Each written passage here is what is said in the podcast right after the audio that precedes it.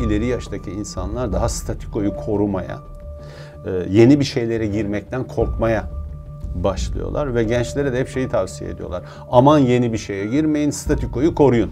Sizin gençlik olarak göreviniz işte statikoyu korumaktır. Vatanseverliğin tanımı da, içeriği de değişiyor. Örneğin yani Kaz Dağları'nı seviyor musun? Kaz Dağları'nın bu madencilik için tıraşlanmasına karşı bir şey yapıyor musun? Taş madenleri için, yani Karadeniz'in yok edilmesine karşı mücadele ediyor musun? Dini pratikler gençler arasında gittikçe, kuşaklar arasında da azalarak devam ediyor. Ama buna karşılık ahlak anlayışında bir gelişme, derinleşme görüyorsun aslında. Bu ahlak anlayışı biraz daha evrensel bir ahlak anlayışı. Yani devrimci olmak esasında bir iddiayla geleceği kurmak. Geleceği kurmak, vizyoner olmak. Yani Atatürk de esasında hem cool, hem çok vizyoner, hem de çok devrimci. Yani Che Guevara'ya bakıyorsun.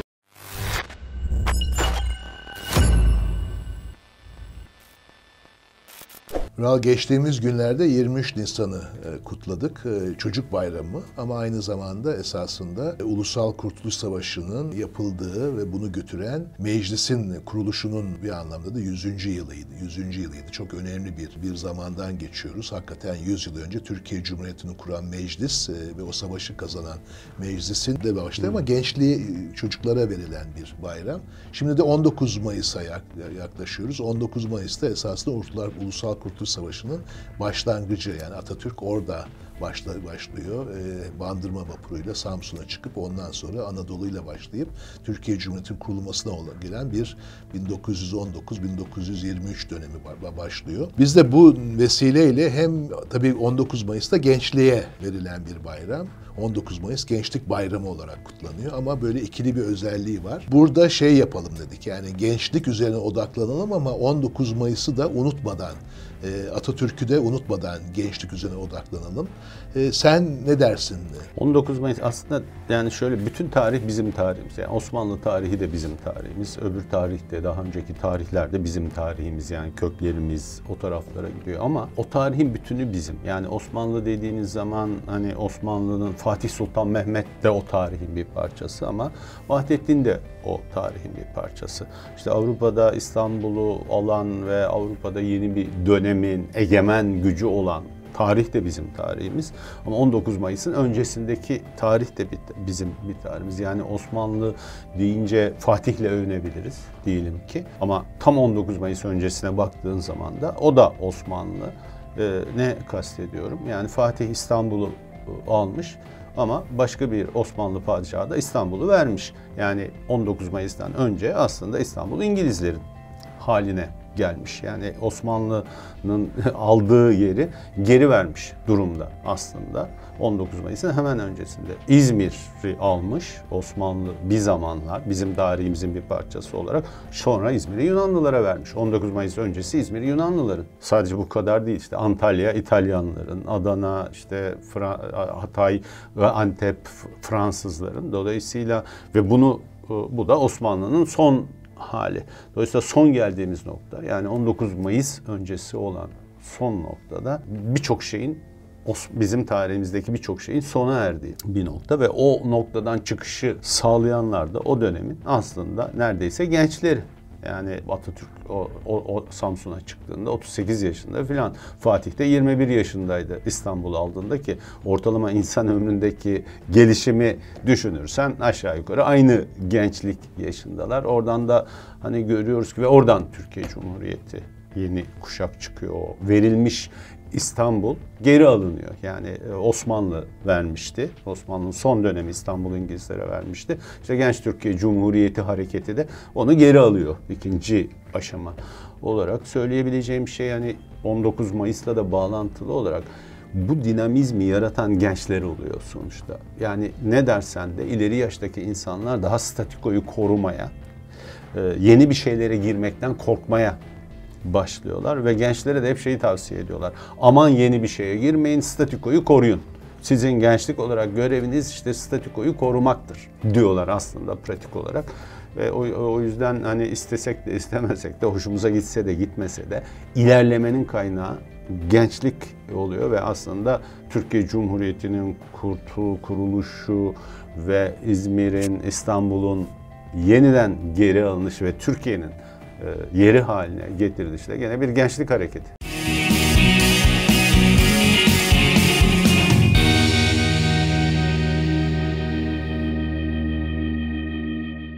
Hakikaten de bu 19 Mayıs'ın bu anlamda bence ikili yapısını altına çizmekte yarar var. Yani bir taraftan 19 Mayıs gençliğe ithaf edilen, esasında hani Cumhuriyet kurulduktan sonra da Atatürk'ün de mi o meşhur lafı vardır ya, yani benim vücudum yani ilelebet kalmayacaktır, bir an gidecektir ama Türkiye Cumhuriyeti ilelebet payidar kalacaktır çünkü gençliğe güveniyorum ben der. Ama aynı şekilde senin de söylediğin gibi Ulusal Kurtuluş Savaşı'nı götüren kadro da genç bir kadro, çok genç bir kadro ve o genç kadro korkunç, yani zor şartlar altında bu başarıyı elde ediyor. Bunun dünyada da örnekleri var. Yani işte Che Guevara dediğimiz, yani hala da yani tişörtlerini giydiğimiz, hala da o resimleriyle çok cool olan, yani Atatürk de çok cool'du esasında baktığın zaman bugünün deyimiyle, yani o koşullarda ancak o şekilde gidildiği zaman her zaman bizde oluyor. Che Guevara da öyle. Mesela Deniz Gezmiş hep öyledir bizim hani şeyimizde, hep böyle bir Deniz Gezmiş şeyi vardır yani o yakışıklılığıyla falan. Ama mesela bu iklim tartışmıştık. Dünyada işte iklim zirvesi oldu. Birleşmiş Milletler'de iklim konuşuluyor. Şimdi mesela Greta diye gencecik bir yani kız orada esasında çok önemli oluyor. O anlamda bunun böyle bir şeyi var. Yani Atatürkler, Che Guevara'lar, Deniz Gezmişler, Greta'larla ben bunu şöyle görüyorum. Yani devrimci olmak, ama devrimci olmak yani bir şeyi yıkmak değil. Devrimci olmak esasında bir iddiayla geleceği kurmak, vizyoner olmak. Yani Atatürk de esasında hem cool, hem çok vizyoner, hem de çok devrimci. Yani Che Guevara'ya bakıyorsun, o hani o prosuyla, o haliyle yani hem cool, hem şey vizyoner, çünkü orada o hamleyi yapıyor.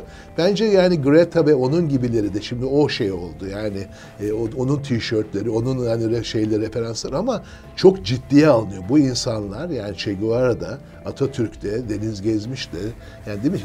Bugün de Greta'da bu gençlikle dikkate alınan, yani gençlik dediğimiz zaman ben hemen böyle bir devrimcilik falan denir ama öyle değil. Yani devrimcilik yani geleceği görmek, vizyoner olmak, değiştirme kapasitesine sahip olmak ama bunları biraz böyle cool'lukla da birleştirip hani böyle bir kimliği ortaya çıkarmak anlamına giriyor. Bence çok önemli bir değer ve burada tabii 19 Mayıs'ı hem gençlerin yapması, o çok o bence hem onun altını çiziyor ve dünyada değişimi de zaten bu şekilde oluyor ama vizyon temelinde, yani kullukla vizyonlu birleştirme temelinde oluyor.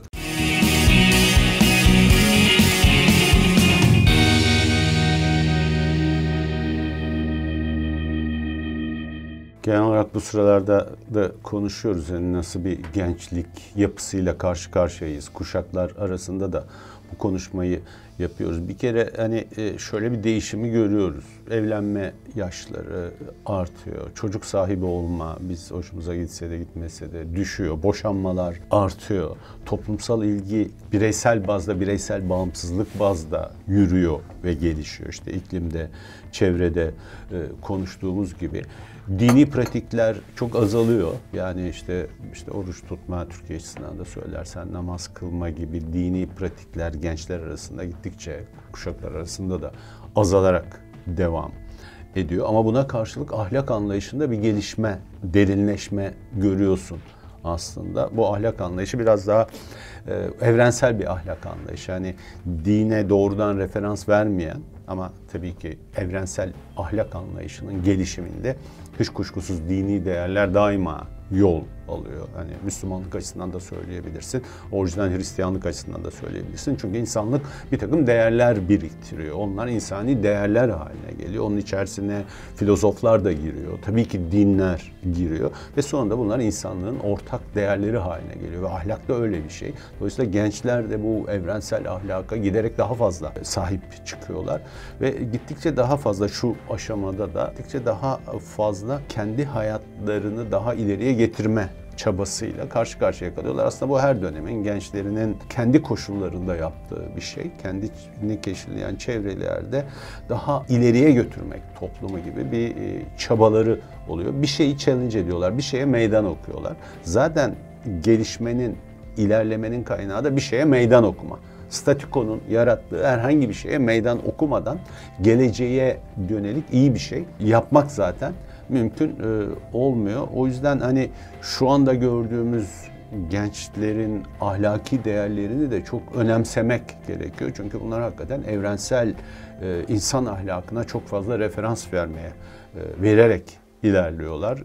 İnsan, bütün dünyayı anlıyorlar ve o şekilde tavırlarını geliştiriyorlar. Birer dünya vatandaşı gibi geliştiriyorlar. Belki milliyetçiler, ama bu milliyetçilik hani ulus devlet döneminin ırkçı milliyetçiliğinden çok vatanı sevmek anlamında, vatanını liyakat anlamında, teknik kapasite anlamında bir milliyet kavramı ortaya çıkıyor. Evet.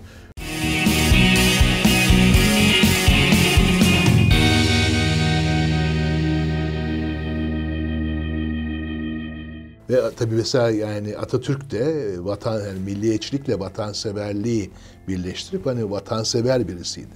O anlamda bence son söylediğin çok önemli. Yani gençlikle birlikte biz vatansever olmanın, yani ülkeyi sevmenin, vatanını sevmenin anlamının ne kadar değiştiğini de görebiliyoruz. Çünkü genelde biliyorsunuz Tolstoy bu anlamda yani önemli yazarlardan biridir. Orada böyle savaşa karşı olmak yahut da yani ülken için ölür müsün gibi kavramlarla yahut da Vietnam Savaşı'nı hatırlarsan böyle bir hani vay niçin falan gibi posterler vardı. Fakat bugün gençliğe baktığımız zaman gençlikle birlikte düşünerekten vatanseverliğin tanımı da içeriği de değişiyor. Örneğin hani Kaz Dağları'nı seviyor musun? Kaz Dağları'nın bu madencilik için tıraşlanmasına karşı bir şey yapıyor musun? Taş madenleri için yani Karadeniz'in yok edilmesine karşı mücadele ediyor musun? Yani hani ülken için ölür müsün esasında Kaz Dağları için yani. O portre mesela şimdi Kaz Dağları'nda olabilir. Yahut da taş şeylerine yani o madenlere yapılanlara karşı mücadele eden oradaki şeylerde olur. Karadeniz yaylalarında, Karadeniz ırmaklarında olabilir. O yüzden hani vatansever olmanın da bence içeriğini değiştiriyorlar. Hayvanları sevmek, hayvanlarla birlikte olmak. Yani bu mesela bence vatanseverlik gibi. Bu kadar hani inşaatlar olsun, hani tamamıyla hani doğayı kontrol etmek, hayvanları kontrol etmek, onların mekanlarını yok etmek yerine hani orada bir hayvan ölüyor, onu koruyalım demek mesela vatanseverlik gibi oluyor. O yüzden ben hani gençlerle, değerlerle düşündüğümüz zaman bu milliyetçilik ama öbür taraftan da yani o sen vatanını niçin seviyorsun deyince yani o mesela şu şey diyebilir yani hani Diyarbakır'daki o beyaz Pars'ı korumak için seviyorum. Yahut da doğayı korumak için seviyorum. Kaz Dağları'nı koruduğum için vatanımı seviyorum. Ama aynı zamanda bu Amazon da olabilir. Yani yahut da hani okyanusların tamamıyla plastikleşmesine karşı okyanustaki verilen mücadele de vatanseverlik olur. Çünkü diyecek ki yani benim ülkemin geleceği de biraz da ona bağlı diye. O yüzden bence yani gençlerin değerleri biraz o 19 Mayıs'ta nasıl kurucuysa yani esasında böyle bir takım kavramların içeriğinin de genişlemesi ya da değişmesi ve o anlamda bence yani niye vatanseversin sorusunda gençlerden öğrenilecek çok şey var diye düşünüyorum.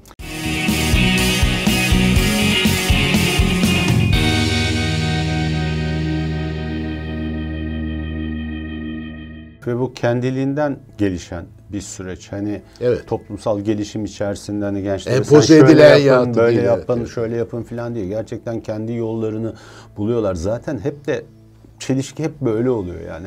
Her kuşakta veya her dönemde böyle oluyor. İster istemez bir aşamada statükoyu koruyan iktidar sahipleri oluşmaya başlıyor. Ve iktidar sahipleri statükoyu koruyorlar ve gençlere de şunu bunu öbürünü yapmalarını empoze ediyorlar. Sen şöyle bir adam olursan iyi bir adam, iyi bir genç olursun diyorlar. Ve onu demenin arka planında da mevcut statükoyu korumak yatıyor. Yani mevcut statükoyu koruyacak noktaları gösteriyorlar.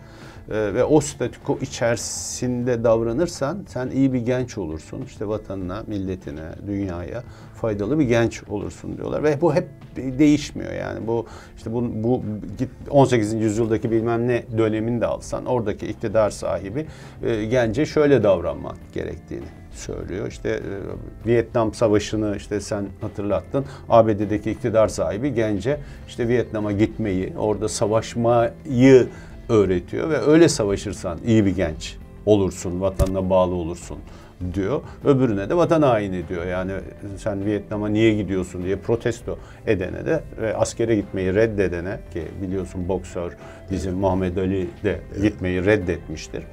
Ona da vatan hainisin diyor. Hep statüko ile statükoya karşı duruş arasında böyle bir ilişki var. Dolayısıyla yani gençlerin bu noktada statikoyu challenge etme, statikoya karşı durma noktasındaki oradaki açılımlarını destekleyebilmek önceki kuşaklar için de, iktidar sahipleri için de çok önemli bir nokta gibi geliyor.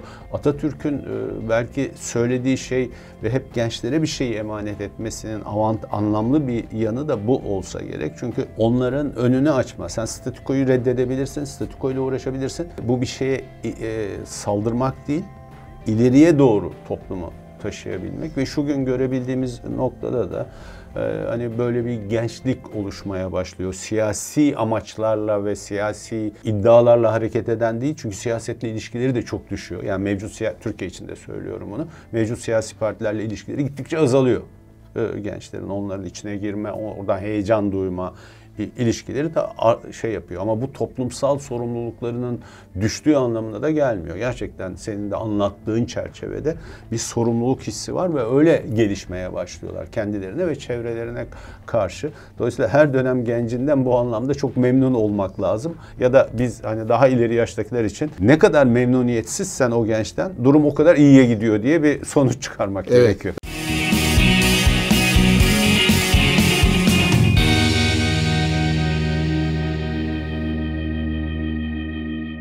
Ve esasında burada yine bir 19 Mayıs'a dönerek bitirelim. Yani Atatürk'ü, onun hani o gençliğe verdiği önemi, kendisinin bir genç kadro olarak, hani o da çünkü biliyorsun İstanbul hükümeti tarafından vatan haini olarak aranıyordu ve o aranması için de esasında Ulusal Kurtuluş Savaşı'nı, işte oradan gidecektir Erzurumlar, Sivas, Amazonlar diye o süreçte başlayıp ondan sonra bu yani 23'te Cumhuriyet kurulacaktır. Yani o dönemi de tekrardan alalım. Yani 19 Mayıs ve gençleri de yani kutlayalım 19 Mayıs bayramını. Fakat şunu da söyleyelim, yani bugün çok Türkiye'de de esasında çok ciddi anlamda bir genç işsizlik sorunu var. Yani bu genç işsizlik sorununu çözdüğümüz zaman, yani onlara kulak vererek, onların yani biraz evvel söylemiş olduğum işte iklim olsun, doğayla birlikte olsun, canlılarla birlikte, yani bu vatanseverliğin de anlamını değiştiren çabalarını da birleştirerekten bence hakikaten Türkiye'nin geleceğinde umut ışıklarının gençler olduğunu vurgulayarak ve burada da Atatürk'ün önemini de bir kere daha söyleyerek bitirelim derim.